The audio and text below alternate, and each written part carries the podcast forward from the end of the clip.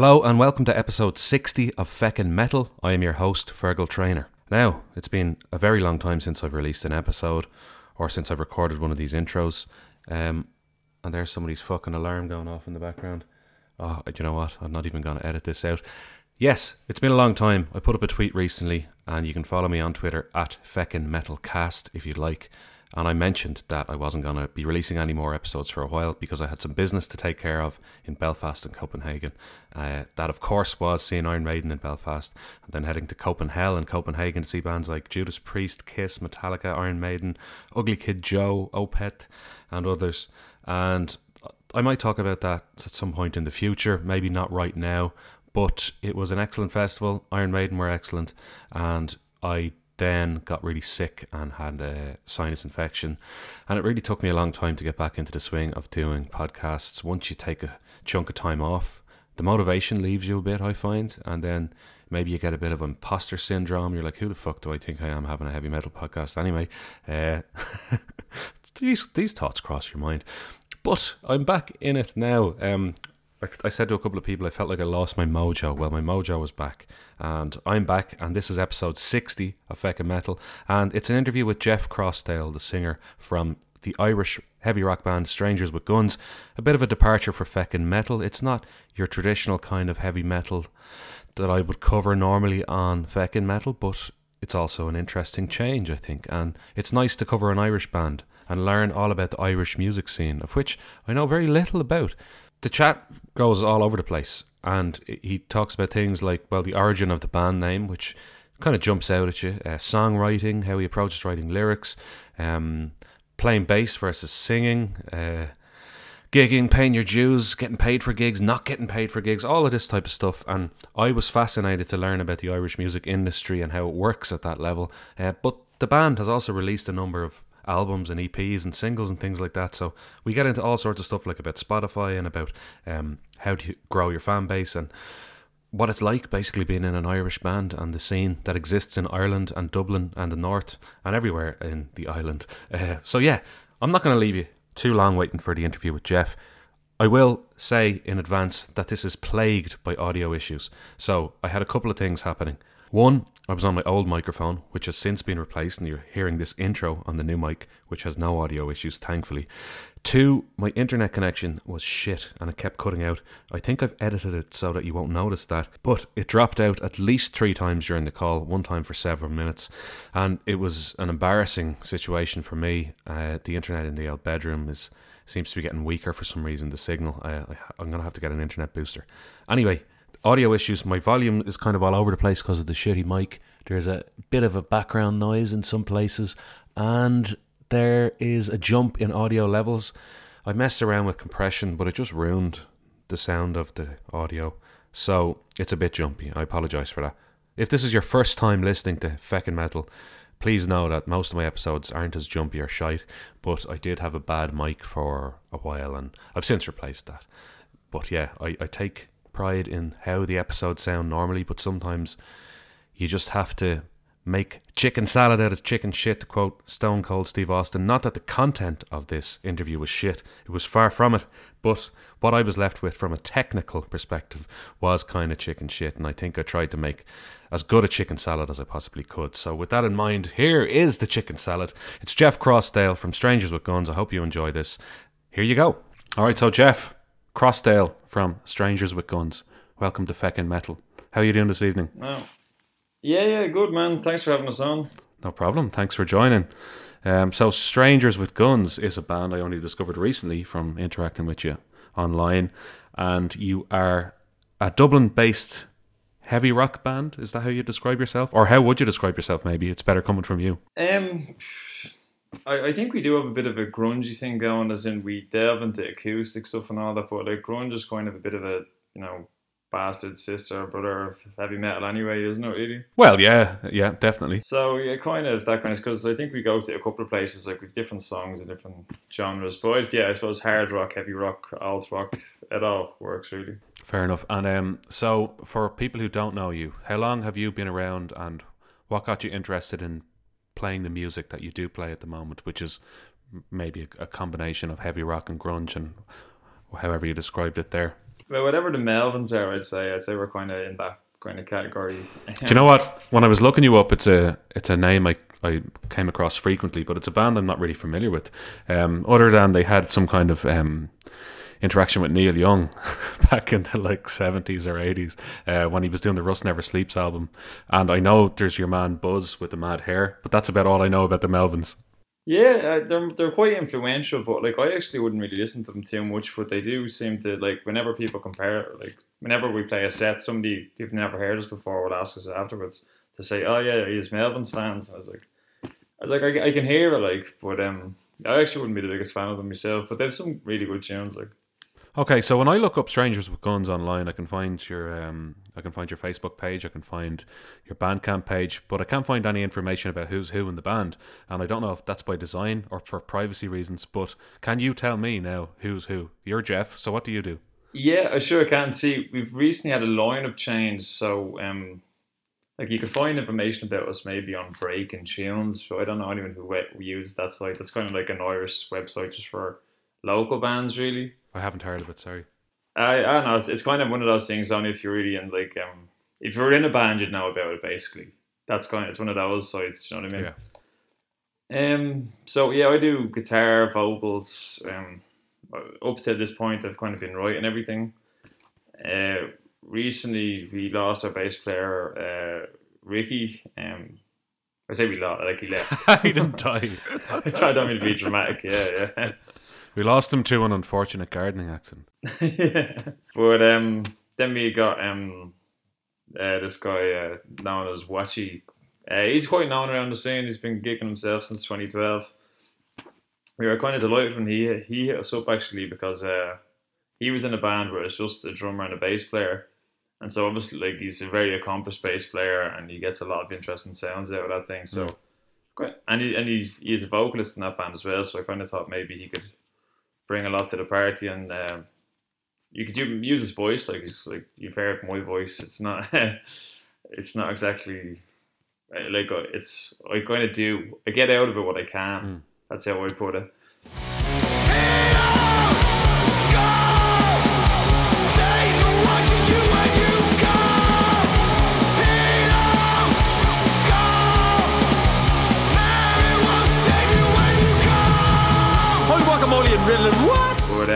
Yeah, he's got quite a decent voice as well. So it's exciting for the new stuff. And then our drummer would be Paul Rennick. Yeah. Uh, the the hardiest man in Newbridge. um, yeah, I see. I've been trying to get this band together since about 2015, just putting up a couple of ads on Gumtree. Uh, yeah, a couple of times. I was year. reading that. So you were putting up ads on Gumtree, which were unsuccessful, and then Paul eventually answered the call and brought in one of his previous bandmates, who's now been replaced by your newest bandmate. Would that be accurate? Yeah, yeah, I, I must do the boy up again. I think I just kind of wiped it a bit when Ricky left, and I was just wondering if it's because you're kind of trying to sell yourself and on. I wonder who even reads those things. Me.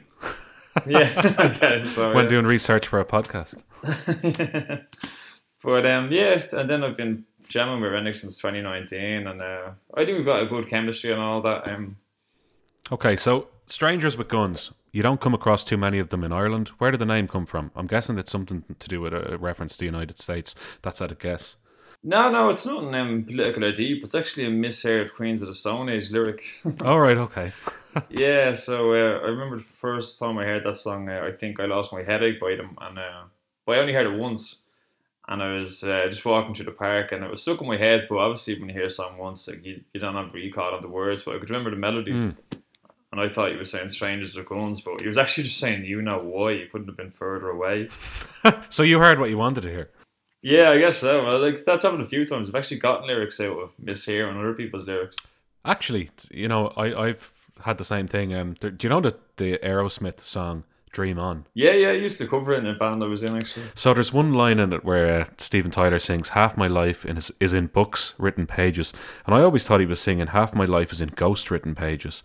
And I thought that was a way better line because ghost written pages it's like somebody else is writing your life and telling your story and you don't have a choice in the matter. And when i found out the real lyrics i was like oh that's not that's not even as good as the uh, yeah. so i can relate to what you're uh, saying there. Yeah. So okay it was just a misheard song lyric. That's very interesting And what, what you misheard there actually would work as well, because then it goes into something Fools and from Sages, doesn't it? Because that, that even works with the ghostwritten pages as well. Live and learn from fools and from sages, yeah. Ah, right, right. People giving you unsolicited advice. There's a whole thing. There's another one, a Metallica song. Um, what is it? It's like um, emptiness is filling me. And the real lyrics are to the point of agony. And I thought it was to the point of irony. And I was like, that's fucking beautiful. It's like emptiness is filling me to the point of irony. It's like, yeah, that makes so much sense. I was like, no, it's just agony. It's like, ah, fucking hell. But uh, yeah, I think sometimes we do hear things that probably sound better in our own mind. Although that's probably your creativity at play. You're probably looking for a band name. You misheard that. And then you decided on your band name. So. Well, that sounds good. Yeah, I'll take that. Yeah. Good stuff. So you, you started in 2019. You've got Paul on board, and um, he brought in his old bandmate. What was sorry? What was that person's name again? Originally, uh, original- Ricky, Rick Roy. Ricky. Sorry, Rick Wright. Yeah, the, the bloody keyboardist from Pink Floyd was in your band originally. um, interestingly enough, no joking. Um, right, yeah. So okay, so you're starting in 2019. You released a few singles. Monkey King was the first one. Um, then you had Too Tired to Sleep, and they both appeared on your album. Then Degenerate, which was or Degenerate Art, sorry, which was out again in 2019. So, um, so how would you describe the sound on those early singles? Is is is that something that um was a was it? Did you all have the same influences? Was that something that was kind of a composition or a compilation of all your different influences together, or how did that kind of come about? Um, well, the reason I actually started a band was um, I was just like accidentally writing songs. So I had a lot of that first album before I uh, I met the lads. I'd been going in and recording with just a session drummer. That's why I was on vocals because I couldn't find anyone to sing. Yeah, yeah, that's often the way. Yeah, Yeah, yeah, yeah. So you know, Mustang got on vocals and all, isn't it? But um, yeah. So I was just writing songs and going in and recording them in a track mix studio there, and then uh, that Monkey King song actually has. I don't know if you remember the band Republic of Loose. I do actually. Yeah. Yeah, well, the singer from them, that's Mick Pyro. We got him on that track. All right. Okay. Didn't know that. Uh, yeah, we, I got in touch with him, and I thought that would open a few doors for us, and it did. Um, we got played on like 90 FM and 2X FM and stuff like that because obviously he was a big name. I'd say probably what, 10 years ago now. Hmm. And so when we sent that in, I thought that would be a good lead single as well. So yeah, we sent that in. The album was kind of written over the course of 10 years. The oldest song on it is uh, 10 years old. So it's kind of, it's a lot of early songwriting. So like, you know, like the fourth song you write probably isn't your best thing and all. But uh, yeah, it was all that kind of music. Like. So there's another title that stood out to me there. It was one of your singles, Too Tired to Sleep, Okay to Drive. Um, it seems like a provocative title. What's that about? Or what's the inspiration behind the song title? Um, I kind of like doing that uh, old bluesy thing of telling stories and songs. Yeah. Um, so that was just like a fictional story I came up with. Um, a lot of the times, what are you drinking? It looks pretty good. It's a Cēsu. Um, you might. I don't know. I know. I know you listened to one or two of my chats with Mick Wall, but he was giving me stick for drinking a Latvian beer. This is that. If you were listening to that uh, conversation, he's like, if I don't see some fucking Guinness here now in a minute, this podcast is over. but, uh, no, it, it's in my local centre and it's quite nice. So, and you get it in a Oh, pint yeah. bottle, so it's five six eight milliliter. well, must check that out. It's what, what sort of is it lager? Is it It's what? a lager, yeah. Oh, right, right. Um, sorry, where was I? Got a bit distracted. And You were talking about uh, how you'd like to tell stories and songs, blues oriented, that type of thing. oh yeah, yeah, yeah. And um, uh, but a lot of times just kind of freak sentences just hit me out and uh, too tired to sleep, okay to drive. Yeah, it's just it's just kind of a sentence that hit me. Um, that's happened with a couple of our songs, like um, like Monkey King is quite a mental song. It's a fictional tale about you know a drunk monkey and things like that. I just kind of I don't really like writing s- stuff too um I don't know too real world and all. I think there's enough band to do that, so I kind of like to just be quite vague and try to get the right melody and. I like doing that thing that uh, Kurt Cobain used to talk about actually, where you throw in something a little bit sincere and then you throw in something a bit jokey and a bit sincere. I think then anything sincere has a bit more impact if you're if you're not constantly just being serious or something like that. Then when you are, it makes more of a oomph kind of thing. Yeah. What else can I say? Everyone is gay. What else can I write? I don't have to write. So, um, yeah, and oh, that's interesting. David Bowie used to do a bit of that as well, or cutting up pieces of magazines and newspapers and picking phrases out and then writing a song around them. Um, the, the, when the reality is, when you listen to interviews or read interviews with band members or, or like the songwriters from bands, you often find that the, the songs that you held up in the most, in the, in the highest of esteem, were just written in a couple of minutes and are absolutely meaningless. Yeah, I remember Mike Patton kind of saying he didn't like talking about the meaning of the songs because I, I think it was him because it might mean something to somebody, and then you come out and you go, oh, well, it's this, this, this, or something like that. Then it's kind of yeah. But that, but you know, on the other hand, I also think as well that like if you're writing song lyrics, whether you realize it or not, your subconscious is at play, and whatever words you come up with might seem meaningless to you at the time, but there's something there. Like there's a reason you came up with that word and not another word, or that sentence and not another sentence. I reckon. Um, yeah, true that. And our next album actually, it's a lot more uh, serious and aggressive than the early stuff. The early stuff I probably thought would never ever hit the light of day. So it's probably just about getting like the right melody or the right, you know, mm. the right parts to fit the right syllable kind of to fit to the beat yeah, of the song. Yeah, exactly. Yeah, yeah, yeah. So, do you find it easy to write lyrics, or how do you find that? Do you do you do it after you've written the music, or the music has been written, or do you do it beforehand? I actually find it to be the easiest part because once you have a sentence, I, I tend to find you can just kind of riff off it. Um, so it's just about finding that first sentence. Like um, I've even written lyrics in studio while. Uh, the guitars are being mixed and stuff like that. And I'm just about to go in for the vocals, which mm. I wouldn't recommend. But normally, once I kind of have a theme for a song, I'll do a couple of rewrites because I go because you know you, you sing it out loud or talk it out loud, and you know that that could be cleaned up a little bit. It's probably what writers do as well. Mm. And you're like I can say that sentence better, and, but uh, generally tend to fly through the stuff. Yeah. Okay, so you a couple of singles released in 2019 you then released an album and you're gigging around Ireland. You're kind of doing gigs not just in Dublin but around the country. So how was that? And and was that your first experience doing this, or had you done it with previous bands? I'd been a bass player in bands before, which is a it's a much better gig, I must say, because you can just kind of rock up and have an indefinite amount of points and not have that much responsibility. At least in the bands I was in. indefinite this, points. yeah, yeah, yeah there's no point where you kind of go, oh, I, I have to play in 20 minutes. I should probably not have this next one or something. But um, but when you're kind of leading the band and pushing the band, and you have to be the responsible one and all. But um, yeah, we, we played. But like saying that before this band, I'd probably played about 14 gigs over the six or seven years. Okay. So nothing too much. And then um, I'd say in our first year we played we played most weeks. Like we used to play Fibbers. Uh, just some random Thursdays as almost like free practice. yeah. Just because we were trying to like hone our stagecraft, and when you're first year, you kind of have to like uh, you know pay your dues, and you take every show going, no matter what you're getting paid or where it is, just to kind of work on your craft and get new wares on you. So this is interesting to me actually. So you're saying it's a free practice. I'm guessing for some of those gigs in Fibbers, then you didn't get paid. Oh no! If you play a Thursday in Fibbers, you don't get. It's you're doing well to get paid at Fibres at any time. They're not really renowned for being paid gigs there. that to me is quite. It's quite um, stingy, and yeah. I think it's wrong actually that somebody would get a band to play and not pay them any money. They're paying a royalty for every actual song they play on their PA system by a recording artist, but they're not playing bands who are creating original music any money at all.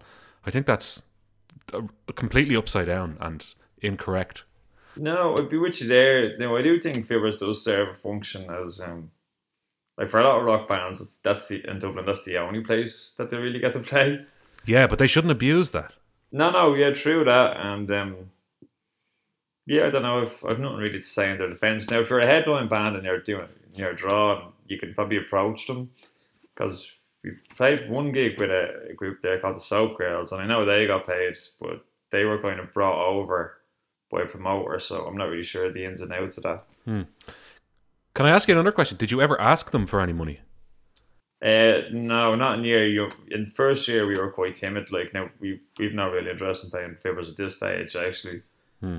we, we were um, talking to a, a, kind of booking agent out a bit of interest in us, and you were saying, uh, "I want to get you out with Fibbers like there's a reputation of like Fibbers bands. Not to put any kind of like we we love playing now, but it's kind of like you get lumped in as a certain type of thing. I was like, mm. that's the only place you really play or something. So, uh, like, our bass player loves Fibbers. so, uh, I'm definitely not, like, I like going there for a couple of points and all, but uh, as far as playing gigs there, I've no real interest in doing it anymore. Here, listen, I, I love Fibbers as well as a customer, but I don't like hearing stories about them not paying money to bands. You could throw people a hundred euro as a as a gesture of goodwill rather than anything else, and probably not destroy your overhead uh, in the process, especially on a Friday, Saturday, or even a fucking Thursday night. To be honest, um, sorry, these these are just my opinions, Ah, not yeah. yours. Um, but And they've expensive points there as well. absolutely, um, The you're breaking point it. of Guinness. I, I, I don't I don't like hearing that story or those stories. like, and then I'm I'm looking at bands and I'm enjoying them sometimes, and I'm going, I I really hope you're not taking a massive financial hit on this, um, so that they can put up a poster to say that there's live music. But at what point then did you start? You said you mentioned something about a booking agent. So at what point do you start then? requesting a fee or, or not even requesting saying this is our fee and we're not going to play unless you pay us this amount of money Uh, still to this day, we haven't done that. Just the we started getting like offers as opposed to like for us playing Fibbers back then. We kind of messaged them saying if there's any gigs during this date, and like I work in town, so I used to just finish off work, and you don't have to bring a backline or anything like that. It's one of the kind of benefits. You can just walk there straight from your job, have a few points, play your set, and get the bus home. Mm. But um, in terms of like in 2019, we weren't really getting fees for anything. Like we'd be playing different parts of the country and our own transport and putting ourselves up and all. I definitely wouldn't recommend it, but it was kind of what I felt we had to do to courtesy. I think a lot of bands do that stuff in the first year. I'm Yeah. not saying that's right, but um, and then kind of post pandemic when we started coming back, every gig we've had since then has been paid, and there's been some decent paydays. Like uh, we were offered a show in the Button Factory. It was only sixty cap, but we we sold it out and we, we got like three hundred quid for it or something like that. And And like, we're, like, go back to Fibbers here. Sorry, and I don't want to dwell too much on this, but No, like, no, let's say you, you you had some singles out. You know, you had things on Spotify and that type of stuff. Were you drawing a crowd? Were you bringing people in? Were you headlining? Well, that's the joy of the Thursday things and Fibbers is there's no pressure on you to sell any tickets because there's always going to be a crowd there. So it's weird. We'd all be kind of saying, I'd only ever try and really get people to come to gigs where we're headlining, and I've booked it myself because like we played a gig in the Thomas House and you book it, but that means you're paying the venue. Pay to And- play kind of thing. No, no, it's not pay to play. It's like you kind of you book it and then like you do the tickets. Oh, you've rented a room and then you have to recharge. Yeah, yeah, yeah. I got you. Yeah, yeah. So that's kind of the way you headline. So if you want to go outside that and just have a gig, it's kind of like there's not too many options unless you're like an indie band. I guess you can play the Workmans every week or something. But mm-hmm. Yeah. I, I, eh, so yeah, so essentially with the Thomas House, you're saying you're renting a function room more or less, and they'll allow you to do tickets on the door if you want. yeah, Right. Okay. there's a couple of places like like a lot of places that you do that. Like Whelan's do similar gigs. Whelan's have the midnight hour now, which is good. They give you 150 quid. Um, and you play from 10.45 till roughly midnight and they pay 150 and things like that. That's not bad. though, An hour and fifteen minutes Uh, for an up and coming band. You might not get that time slot really. Um, Yeah, yeah, and then there's a lot of competition for that. I think a lot of bands like playing like it's a good gig, like it's a good gig to get on a weekend, especially. so how do you go about getting that? Do they have to approach you? Do you sell yourself to them? No, no, it's um getting approached is uh, kind of a rarity. okay. yeah, you kind of have to like I do a lot of chasing, so um you kind of just email the promoter and then he goes, I can give you this date and this is how much you get for doing it. And then if you're interested, you know, you're right back. That's pretty much it. Regarding approaching people, does having a Spotify profile and a number of releases help? I'm assuming it does. That's a kind of a shit stupid question. But like, what kind of things are are are venues looking for? Are they? What's their first question back to you? Okay, you're a band, but can, do you have this, this, and this? Like, what what are they looking for? I'd say Fibbers might be the only place that will give you a gig if you have absolutely no online presence whatsoever. Because they're not paying you any money. Well, that makes yeah, sense. yeah, yeah. But everywhere else, you, you have to have like bare minimum of you know a bare minimum of a single on Spotify, and you do need to have the social pages because they go look at that. Um, I know actually the guy who books Whelan's. I've heard him on the podcast, which is what I heard before I actually went and approached him. He says he looks at all that. He goes, I look at the Spotify numbers and uh, what sort of business they might do, and also, yeah, all those things are definitely looked at. Side point. I'll probably cut this part out. What what podcast was that, and who was he? Uh, it was Mark Graham's Irish Music Industry podcast, uh, which is really it's a really insightful one on the Irish music industry, like kind of because he Okay. asks hard questions, and uh, it was Dave Allen who's the Whelan's booker. Interesting. Right, I'll go and listen to that. Um, okay, so So, so you weren't only doing gigs in Dublin and Fibbers, of course. You were doing them around the place. You were doing them in Cork. You were doing them elsewhere. So, how how does Dublin compare to the rest of the country? Where how how are you re- received? Are you are you third or fourth down a bill at this stage, or where are you placed? Um, is this in Dublin or around the country? Sorry, just thinking back to 2019. Though you had a few singles out and you were doing a few gigs. In general, like, what's your positioning at the, at that time? Oh, at that time, like um, like August was kind of our first single. So the year up until then was uh yeah, it was you take any kind of slot on the bill. Um and then we played Limerick, yeah, we would have been yeah, we would have been the first slot on the bill as well. And then even like when again I don't know I feel like um I'm saying we probably should have been higher than we should have been for certain things, but yeah, you have the album out and then you might go down to Cork and you're first on the bill, you're promised to get paid and you don't get paid. And there's lots of stuff like that that still happens these days. so, oh, okay, you're, you're reminding me of the um, Anvil documentary here. So you had a promoter that's promising to pay you and then they don't pay at the end of the night. Yeah, yeah. Uh, that guy has a bit of a reputation. He doesn't promote anymore. But um, so what happens when the money's supposed to change hands? What what what actually happens? Uh, well, then you kind of have a decision to make on the spot whether you want to make a scene or not. but, but, but like, how did he get out of paying? Um, they just give you nothing. They just said, uh, see, but what we had when we played there is we were given a time to be there, and we we got there like we were supposed to start our set at nine. We got there at six. We were loaded in. Um, I gave your man a wave to let him know we were there. You waved back. a sound check's supposed to be at eight. You go upstairs at eight. Um, the sound engineer tells you to come back at nine. Then at like ten to nine, you get a message from the promoter saying, "Where are you?" Looked everywhere for you. Now this this venue's tiny. Hmm. Like I don't know if you've been in Fred Zeppelin's in Cork. Do you know? I have been in Fred Zeppelin's in Cork. Yeah, it's a small venue. yeah, tiny. Yeah. So we're sitting downstairs, and we're like, "Oh, we're just downstairs. We'd be up now." And then we start playing our set, and we get cut off after like four songs, and uh, you know, a few words are exchanged. It's like uh, you just weren't here when you said you'd be here, and you're saying, "Oh, this is." And I said, "Oh, we were." It was getting a bit tense, and uh, you know, he was standing in his ground, and I was like, "Well, you know." It was kind of we're still a new band. As I had to decide if I wanted to make a scene there, and I guess I chose to look at it like, look, let's just let's just leave. Don't know if I do that nowadays, but so he was he was orchestrating a situation that hadn't happened in order for him to justify not paying you, basically. Yeah, and it was a bit crazy as well because they like they dragged us off after about fifteen minutes, and then the headline act didn't go on for like another hour. So like there was a gap of about an hour with no bands playing. I was like, I don't know why our set got cut that way as well. That's mental. Okay, yeah. um, I don't understand that, and I don't understand scumbags like that. But anyway, um, fair enough. Let's move on to a more positive note. So after that, you're uh, you're releasing some more singles. 2019, 2020. Um, you released a load of singles. War, lies, say wah. Uh, somebody needs a hug. Um, and a lot of these featured on your next EP, or sorry, one of them featured on your next EP. Sorry, uh, Disenchanted Fetus, which I think is one of the best names for anything I've ever heard. but there were some like there were some singles, sorry, that were um, what were they?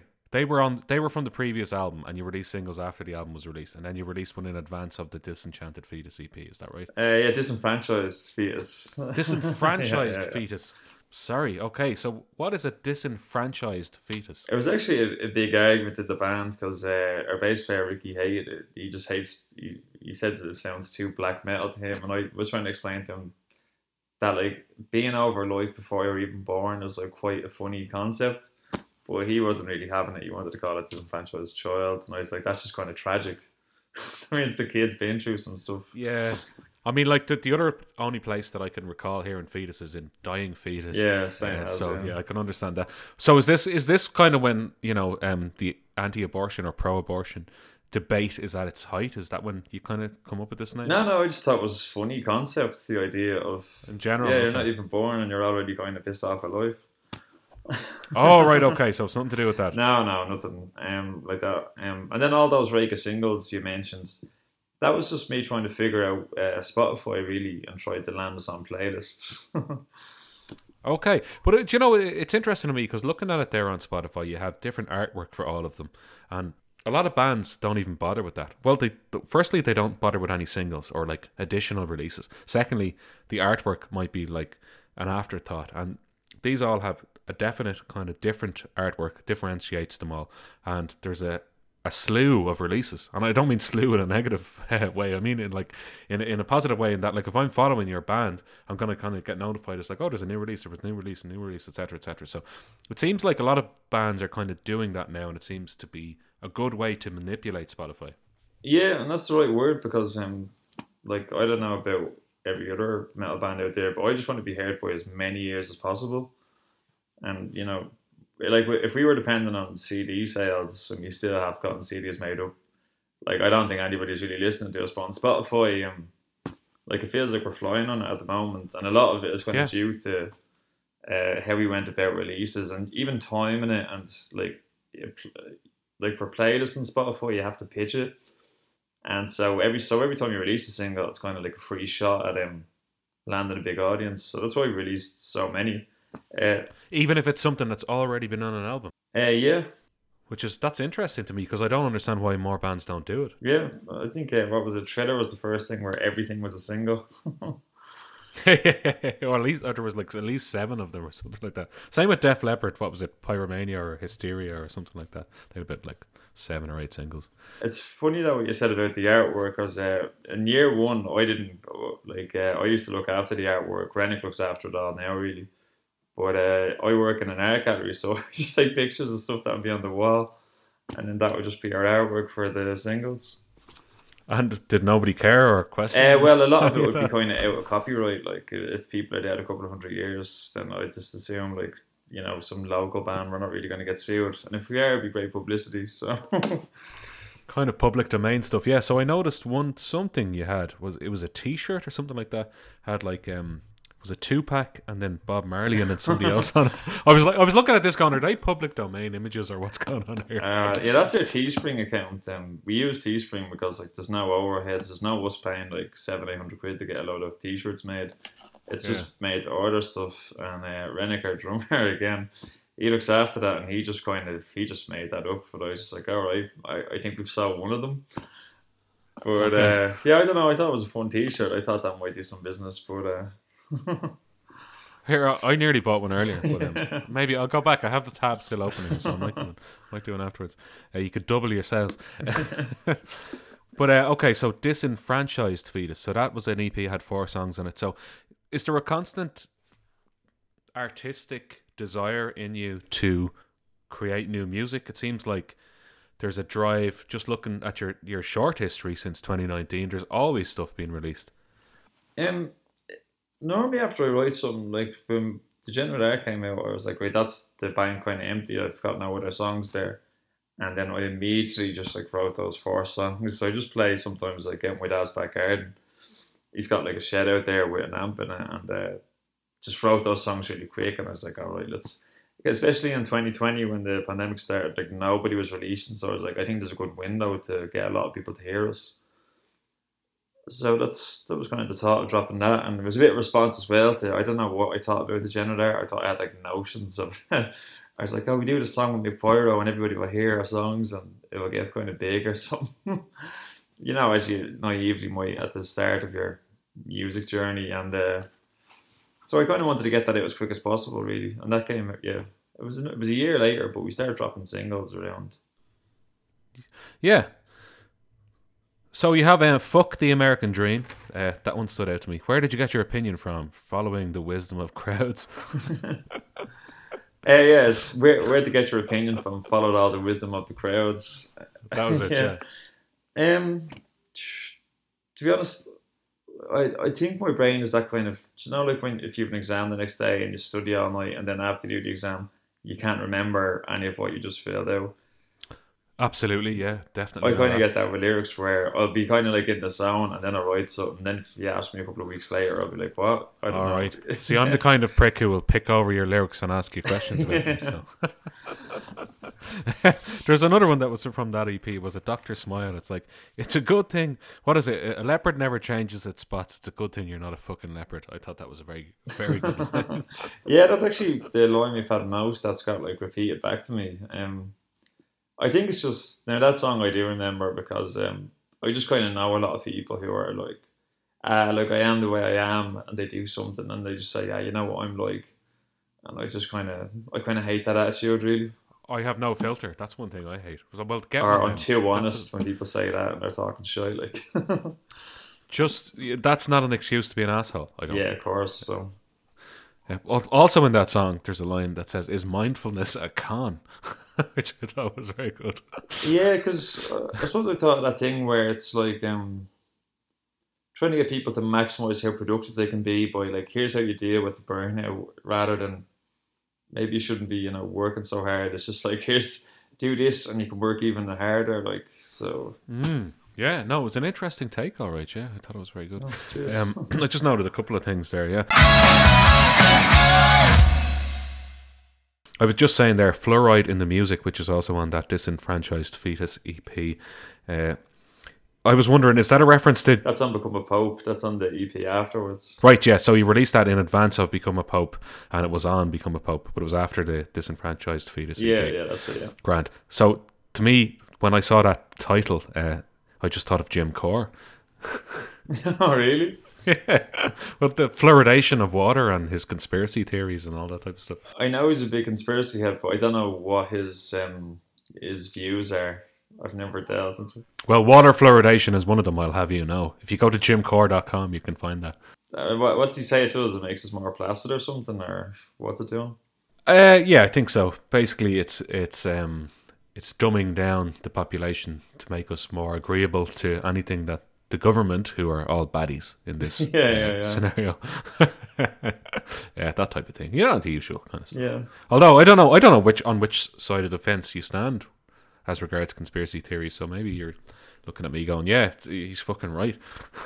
Um, that is the different ones have different levels of merit. Like I, the most obvious one I'd say is you know like the Kennedy one stinks like more than anything else to me. But um, other ones I haven't really delved too much into. I kind of just say no, we're never gonna know. All right, okay. So, "Become a Pope" is your next album. "Fluoride in the Music" is one of the songs from that, and it's out in 2021. You've got um eight songs, I think, on this one, and uh, it's your second full length album. So, how was it to release your second full length album? Um, we actually going to put it out there and claimed it was like a double EP because I've never really heard one of them. Okay. Because obviously, you know, um, the, there's a lot of double albums out there. I haven't really heard double EPs. Because the second, the back end of it's kind of um, more acoustically and that kind of stuff. Um, and every song on it was kind of aimed at being a single nearly. Mm. Like they were all around that three minute mark. It, it was a bit of an experiment because this album that we have coming out this year, um, like they were all written around the same time, and I kind of wanted to build momentum for that. I, Yeah. I thought if I just keep like dropping these singles, because uh, you know I've I've read every industry book and like for the new music industry, and how to make Spotify work for you and get the algorithm and try and on playlists. So pretty much everything on this was released as a single, and then uh, just put them all together and called it "Become a Pope," which is like uh, I don't know if you've ever heard of Discordianism. It's just a reference to that religion. No, I haven't. No, sorry. Um, yeah, What is it? Uh, give it, what, explain it a bit. um, I don't know if you know the band the KLF. They were kind of my introduction to it. Um, No. it was just uh, it's kind of just Eris is their like leader. She's like the goddess of chaos, the Greek goddess of chaos, and um, just saying that there's no real order to things, and like the world is complete chaos, and your mind perceives order to be there, but it doesn't really exist. And all. it's a, it's a bit of a joke religion, like um, the the number twenty three thing. They're kind of As opposed to all other religions. oh yeah yeah, but this is like purposely a joke. ah, yeah, yeah. like flying, flying spaghetti monster kind of stuff. yeah yeah yeah yeah. Yeah. Okay. All right. Okay. I got you. All right. Okay. Interesting. Um. So you okay? So that was kind of released during lockdown. Um. Become a pope. Uh, ha- did that affect its popularity? Its its penetration, to use a horrible word, uh, or how was that for you? Because it was like bang in the middle of the pandemic. Um, it's hard to say. That was actually um, that was only November last year. That's out, so that's not. It wasn't too bad. Like we were supposed to have a launch party for it, and uh, that actually got cancelled due to COVID, and also that was a bit of a nightmare. It wasn't. Okay, so it probably wasn't bang in the middle, sorry, but it was still kind of pandemic-y. Oh no, I think no, we're a lot was. a lot freer now than we, we were back then. Yeah, yeah, absolutely. And all the singles were kind of during the pandemic. Um, Yeah. It was a weird time for the band because, like, in 2019, I was um, still living in the parents' house, so I was able to throw a bit of money into ads and into you know some kind of PR stuff and all. And I, I wasn't able to do that for um, anything else. But we started incorporating music videos, which we didn't do in the first year. Like we did have them, but not the way we have them since. Like uh, that thing I was saying earlier with the booker from England and all that. He's saying the video we had for the song "Cans" of Disenfranchised Oh, cans. Yeah, yeah, yeah, yeah. Yeah, so that's why he actually booked us to play in a standing call in England on the basis of that video. So uh, those kind of videos gave us more of a lift than like any of the songs on their own, to be honest. Right. So, uh, uh, so are videos still a worthwhile pursuit then for a band like you? Personally, I don't watch videos at all. If I if I have to look at the thing while listening to it, I it, it frustrates me actually, and I, I become immediately disinterested. That's just me. I'm 36 years old. I don't know if that's relevant, but I don't watch music videos. But how have you found them as a as a mechanism for releasing your music? I'd yeah, I'd probably have the exact same view as you. Really, I wouldn't watch. The only time I'd watch um, music on YouTube would be uh, watching live gigs. Actually, um, Yeah, well, yeah, same.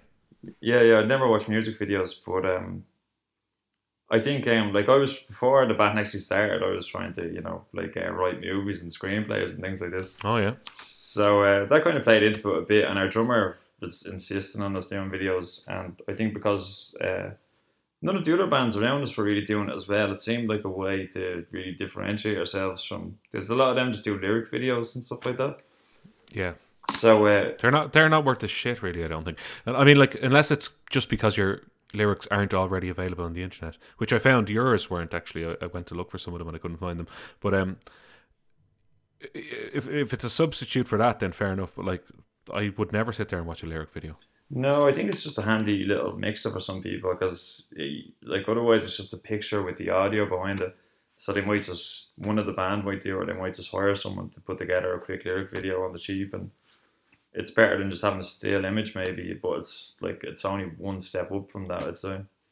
Yeah. So but have your actual videos been a success? Oh yeah, yeah, absolutely. It feels like yeah, they've done more for us than anything else. Like especially Right. yeah, especially the the cans video now. Like they get kind of reference to us, and sometimes um, when people like sometimes in my job, like even the other day, someone's like, "Do I know you from somewhere?" I was like, "No," and then he was like, "Oh yeah, somebody needs a hug." It was it was weird, but um, those videos like that's they've kind of like left more of an impression on people than any of the actual songs on their own. Do you know what's funny uh, for for me is that in preparation for this, and I do try to learn a bit about people I speak to uh, if I don't know it already.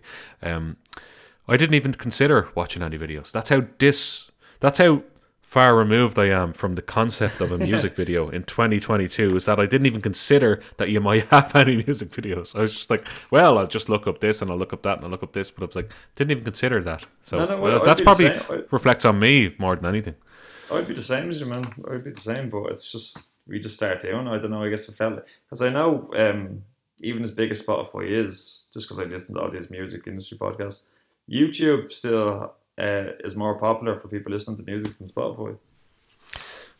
Insane, Yeah. insane, and I don't, I don't, I, I don't disbelieve that either. Um, okay, so you've got an album launch for your next album, which is mad. Uh, so since 2019, be- between 2019 and 2022, you'll have three full length albums. Is that right?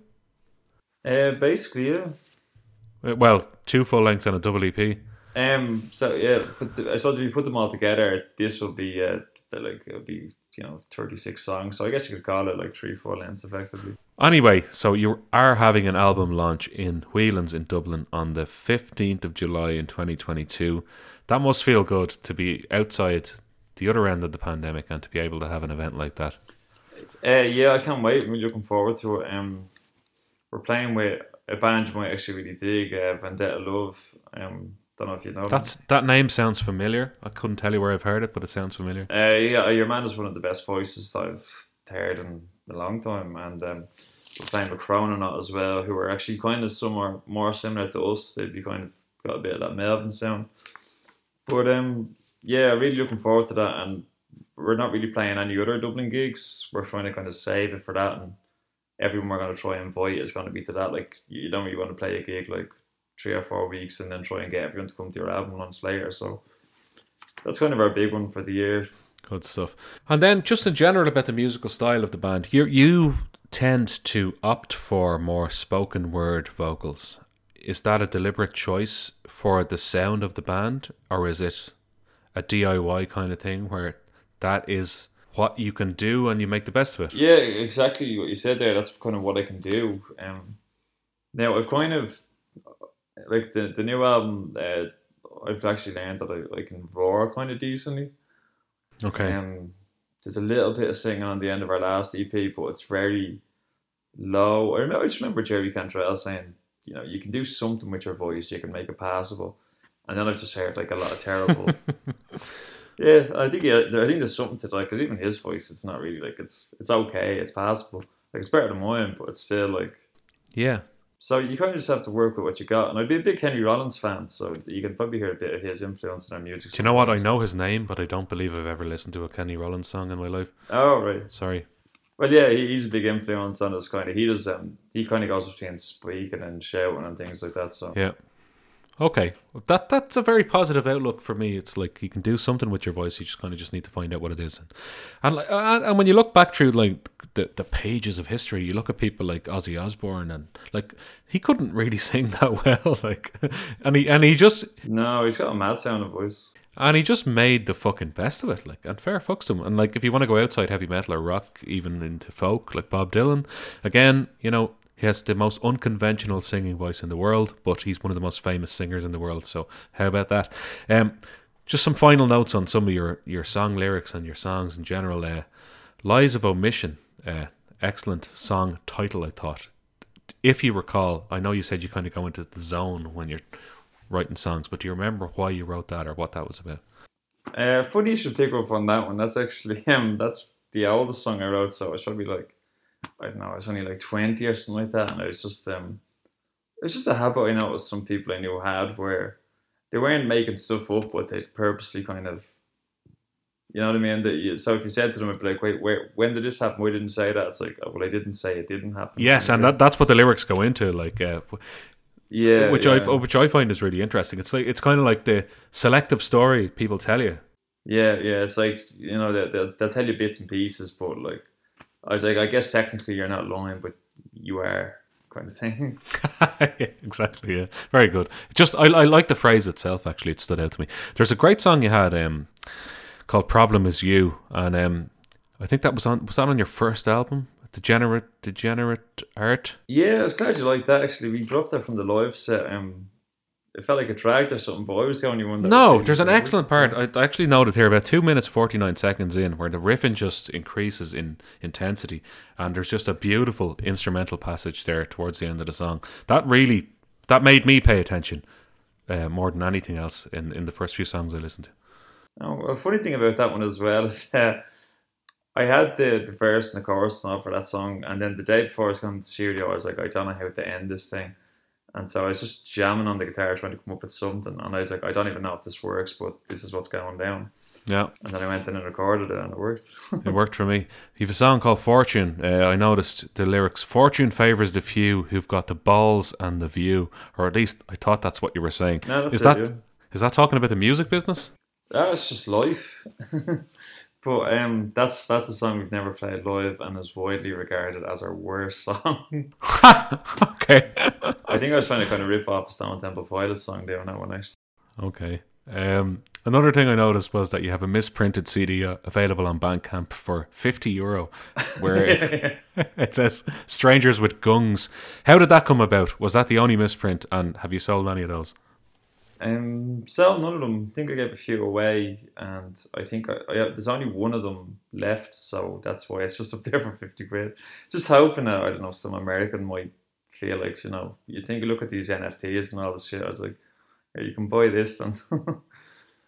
but um, yeah. Uh, what happened back then is I was spending like I, like I was working um, you know full time and I work in, with the public, so I can't like really be on my phone and I was doing all the work in the band and trying to get the PR and get the albums made up and all that. Mm. And so I was going to be like, you know, texting in my pocket nearly and sending emails in my pocket, and I wrote gongs instead of guns, and so we ended up getting. Oh, you wrote it. Oh yeah, yeah. So when I was sent, he goes like, "What texture on the front of it?" And I was like, uh, "Degenerate art, strangers with gongs." And your man never picked up that was a clear typo, so that's just what he gave us. Oh, that's there's partial blame for the person who didn't Uh, picked up that that was a typo as well. Yeah, but it was it was one of those things that it always feels like if you make a mistake, like you're never going to get away with it. Yeah, yeah, yeah, yeah.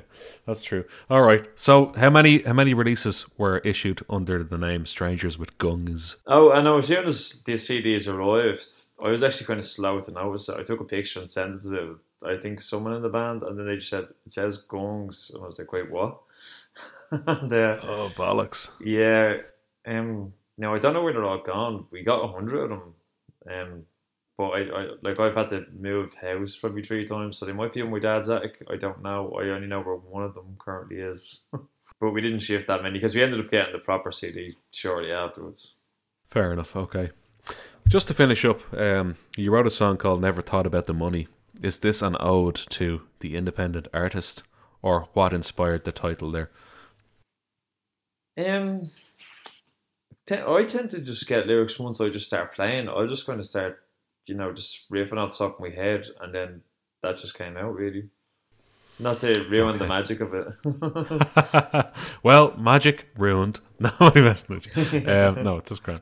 Um, no, okay, right, good stuff. Look, that's all I kind of had for you. Um, those were my thoughts on your music, and you've provided a lot of insight as well, which is great. Uh, I love hearing about the Irish music scene and gigging and things like that, and I think that will be interesting to a lot of people as well. Have you had much so. contact with? Um, I don't know the the guy's name who runs um the gigs up the north. Jesus, what's his name again? Uh, James Loveday, I think, as well. Uh, Yeah, I was trying to get him to do an interview a while back, and I asked him a few times, and he, he accepted my friend request on Facebook, but he just didn't reply. I was like, I'd love to speak to him because up the north, it just seems like um, it, it feels a bit a bit foreign, you know. Even though it's still within the same island, it's still kind of a country removed from here, and um, it's it seems like a smaller scene, even though there are a few rock bars. Like, um, how have you found gigging up there? Uh, well, we played with Pigs, Pigs, Pigs. I don't know if you know that band. I've seen the name. It's like it's pigs written like a million times. That's Pigs by Seven. Yeah, yeah, yeah. Yeah, yeah, I've seen, I've seen it. Or people call it Pigs X7. Um, I loved it up there. They treated us better than we ever got treated down here. Like they had like a, a load of cans there for us, and you know we got paid and all before the gig even, and uh, we got a good long sound check, and everything was great. Um, yeah, it's Yeah. yeah. to be out there, but I loved the setup. Good stuff. And what about in Dublin? Whereabouts have you played in Dublin, other than Fibbers? Uh, Whelan's, um, Thomas House. God, where am I going blank on? Drop Dead Twice. That's a good venue. That's not really used that often. Uh, Drop Dead Twice. That was quite good. Is that in Phibsborough? Where is it? Um, where is it? I've I've gone by it. I can't. I can. I can picture it, but I can't It's recall where near it kind of Thomas Street. Um, it's not too far from Thomas House. There's like Oh, is it up on like Francis Street or Meath Street? or yeah, something yeah, like yeah. that? It's around there. Oh, it's on Francis Street, I think. Actually, Yeah, I. I, think remember, that's- I remember queuing for the Tivoli, and I think I remember seeing it. Yeah, yeah. I think yeah, yeah. That's around there. Yeah. Um, God, where else we played? I'm just going blank on it to be honest. No worries. No, you named several places there. Where can people keep in touch with you? How do, how should they follow Strangers with Guns? Um, well, I, I don't know. It's just how I look at it. But Spotify is always to be all and end all. So if you just follow us on that, it'd be great. But um, uh, anywhere, if you could message us on it. Uh, like we're always open to chat. I'm. If you DM us on Instagram or Facebook or something like that, be sure to get back to us. Um, all right. Look, thanks thanks a million, Jeff, for coming on Feckin' Metal as a guest. I appreciate it, and I hope people out there will have found something interesting and new to listen to because this is not the style of music that I normally discuss or uh, promote on Feckin' Metal, but it's great to actually spread my wings a little bit and look into something a bit different. So I'm glad that you came on and and. Uh, basically shared your experience of being in a band in Ireland with everybody else because that's something I haven't done before. Spoken to an Irish touring, gigging, and recording musician. So it's been great to have you. So thanks a million. I really appreciate it. Oh, cheers! And I'll sort you with a VIP ticket for that album launch if you want. one. Excellent. Yeah, I do. So there you go. That was Jeff Crossdale from Strangers with Guns. Their album release party is tomorrow in Whelan's in Dublin. Whelan's is a great venue for live music. If you've never been there and you're thinking about going, or you were thinking about going, this is your perfect excuse. Or if you're just in and around Dublin in general looking for a good rock music gig to go to, why not head to Strangers with Guns, support the local Irish music scene, a Dublin based band, um, even though Jeff lives in Meath. Uh, but yeah, uh, if you're around Whelan's tomorrow, have a pop in, uh, have a look in, and, and support the lads. I really enjoyed that chat. Everything about the Irish music scene, things like your position on the bill and that promoter who tried not to pay, and even stuff like the artwork and putting artwork on the singles and photographing things in the art gallery and uh, stuff about conspiracy theories and stuff like that, and even even music videos in the modern age and their place in the uh, modern age of you know pr- promoting and presenting music online.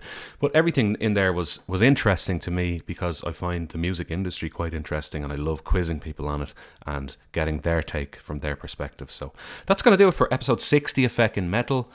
I am going to get another episode of the Virtual 11 series out ASAP. That's next on my agenda. And I have an interview with Stephen from Oath as well, which I'm eager to get out too. That was another one that was plagued by technical issues, uh, mainly internet that time, not mic issues uh, as much.